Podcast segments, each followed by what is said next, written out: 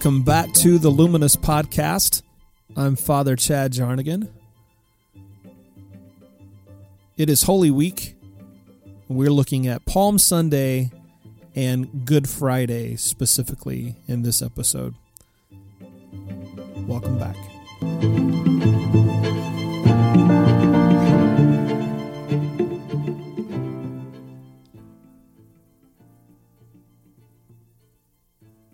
Palm Sunday is one of those days in our celebration that some have just kind of brushed over or maybe allowed it to seem so strange and maybe even disjointed knowing that Friday is coming. Or maybe even want to fast forward through Palm Sunday to get to Easter. It's an interesting focus. Every depiction and narrative in the Gospels have a unique take. We're looking at Luke 19, 28 through 40, the triumphal entry. I'm going to read this. We'll get into it. And when he said these things, he went on ahead going up to Jerusalem. When he drew near to Bethphage and Bethany at the mount that they called Olivet, he sent two of his disciples, saying, Go into the village in front of you. There, and you enter, you will find a colt tied, on which no one has ever sat. Untie it and bring it here. If anyone asks, you are to untie it. You will say, The Lord needs it. So those who were sent went away and found it just as he had told them. And as they were untying the colt, its owner said to them, Why are you untying this colt? And they said, The Lord needs it. And they brought it to Jesus throwing their cloaks on the colt. They sat Jesus on it, and he rode along, and they spread their cloaks upon the road. And as he was drawing near, already way down the Mount of Olives, the whole multitude of his disciples began to rejoice and praising God with loud voice for all the mighty works they had seen, saying, Blessed is the King who comes in the name of the Lord. Peace in heaven and glory in the highest. And some of the Pharisees in the crowd said to him, Teacher, rebuke your disciples. He answered, I tell you, if they were silent, the very stones would cry out. This is the gospel of our Lord. Palm branches in the Near East and the Mediterranean world is the origin. It was sacred in these regions. And in ancient Egypt, it represented immortality. The palm branch in ancient Greece was awarded to victorious athletes. Also, the palm was adopted into Christian iconography to represent the victory of the martyrs and the victory of the spirit over the flesh. And since a victory signals the end of a conflict or competition, the palm developed into a symbol of peace. Within Islam, it is often associated with paradise. As Jesus approaches, people are waving palm branches and throwing their cloaks down and spreading them all over the road. Now, this is a common image that many of us have with Palm Sunday. The cries of Hosanna, which mean to save us. When we look at the crowd in this story, we can imagine that for many, when they cried out, Hosanna, to be saved, they were asking to be saved from the Roman Empire. And the, oppression, the oppression and the tensions of the day were incredibly high. These were desperate political cries, hopes in a Messiah, a king who would come and defeat the Romans who controlled Jerusalem. The act of throwing a cloak down on the ground was a sign of homage and submission.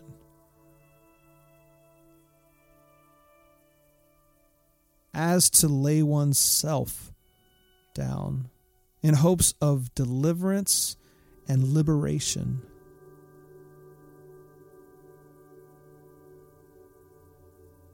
What does Hosanna mean for us today? We are certainly in need of a Hosanna posture to, to be saved. But many of us, in our context, it's very difficult to see the parallels and the connectedness here, even with this narrative.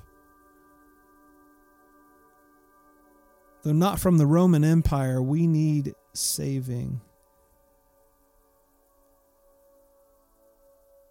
And change Save us from our addictions, our clutter, our busyness, our overly scheduled lives, our technology. Save us from our religions.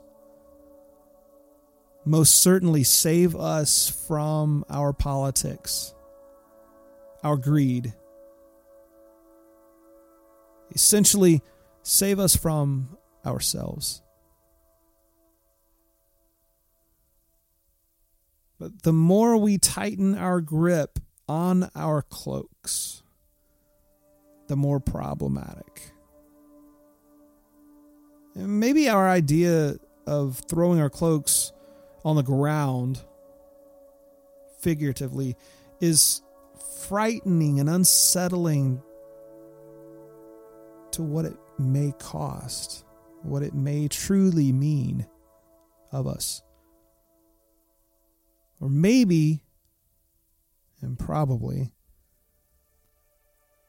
we have constructed something or someone else between us and the actual Jesus.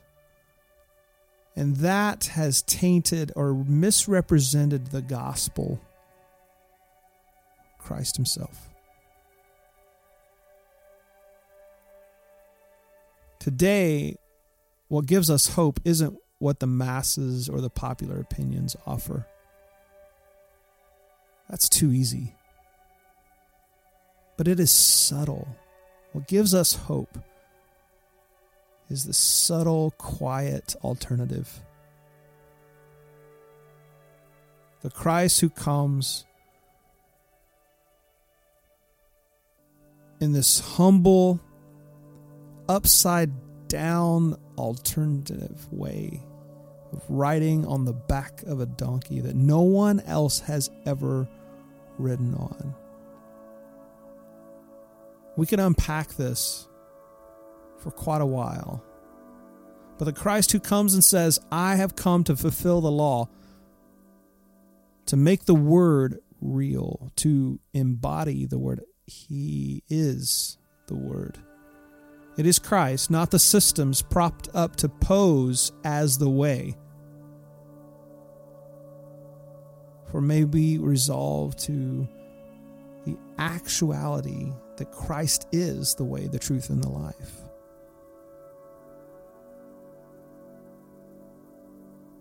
Maybe we should just reflect for a moment on this passage specifically, in this day, in this celebration knowing what is to come.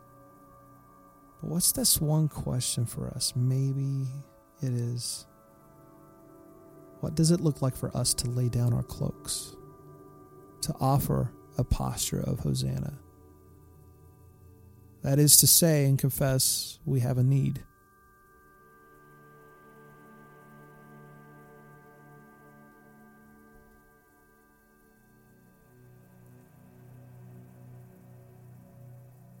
Holy Week is a beautiful and patient paced process as we approach Easter Sunday.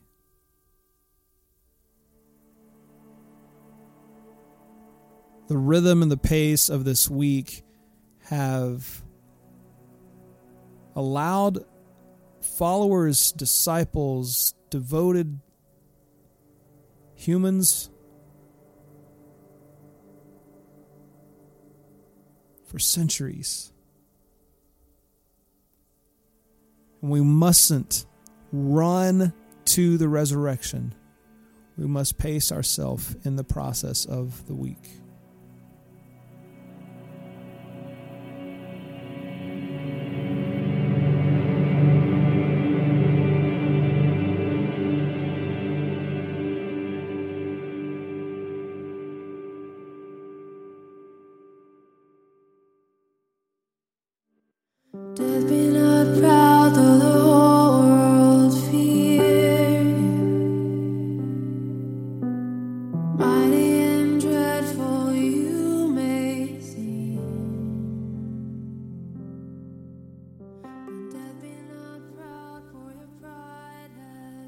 Good Friday this year seems to have a very interesting and curious undercurrent. With the great fire of Notre Dame Cathedral in Paris. As we saw the blazing inferno as people stood and watched in disbelief. And then, as they began to process what was happening, some had a loss for words and simply began to sing together in the streets. Fascinating to watch an incredibly distant spiritual city and many parts of our world stop. And maybe the weight of what was happening, the deconstruction of this building that was being renovated, the destruction, the history, the relics fascinating to watch our responses.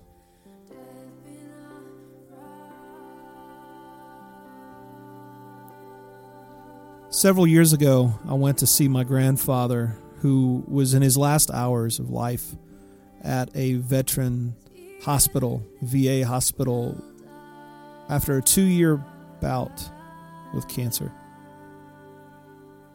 anyone who has ever watched a loved one, or anyone for that matter, go through this knows what it looks like when the body goes through degeneration and trauma. We're all affected. The process of perishing is something unnameable Watching my grandfather fight for breath while in unthinkable pain had a seismic effect on me. At age 17, it was my first encounter with human death. death is difficult on any and every level. Maybe because the human body wasn't designed to die initially. We have accepted the inevitable. We're perishable. It doesn't change the idea of us being made to live and enjoy God forever. See, this is a stretching perspective. The entrance of sin into the world started a chain of events that wasn't a part of the original story.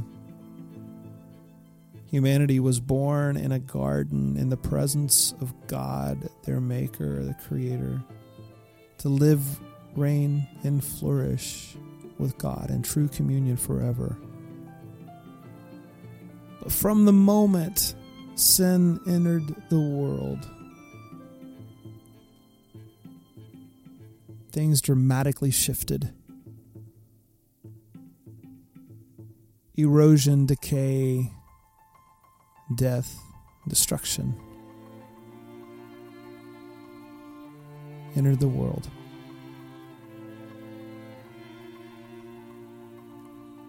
The Greek word schizo means to rip, tear in multiple ways and dimensions.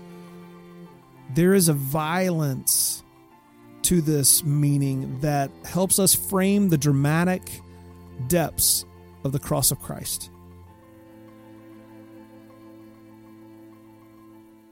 And this begins to change everything again.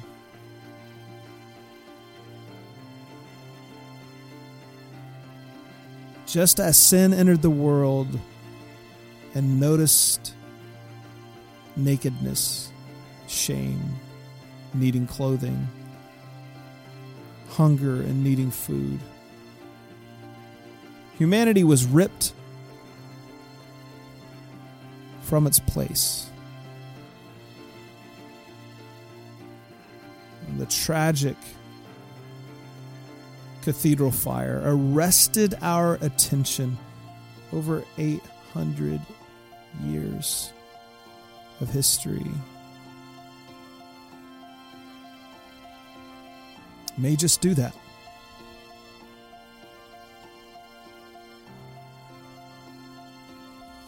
Has the blaze, did the blaze reignite something in the one holy Catholic and Apostolic Church during this holiest of weeks? Gutting, yet symbolic destruction to be rebuilt anew. Destruction, death, I do have a scent, a feeling.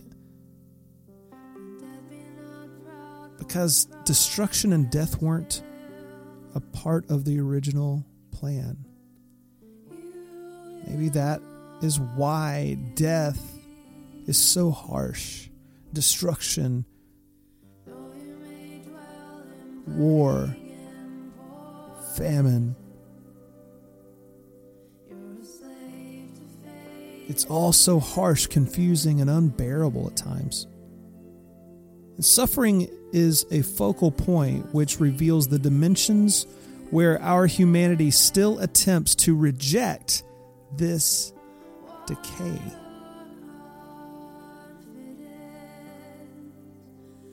Until we are overcome with it. The way of Jesus cannot be understood apart from loss. The deeper the loss and lament, the greater the tremors of hope. Renewal comes out of death and destruction. We are a part of the new creation, a new way of living.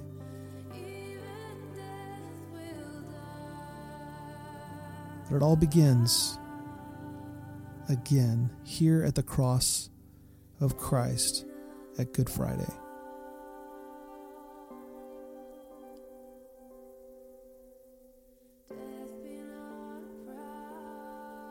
No matter your rhythms and patterns this week going into Easter, I pray that you have had moments of stillness wherever you are listening to this, even now. Even if it's past Easter, I hope that you have had a moment where you understand the depths of Christ's love for you, that you are known, that you are seen, and that in Christ you are enough. Resurrection Sunday is coming. May the peace of our great God be with you, and may you share in this peace with everyone that you meet. Mighty and dreadful you may.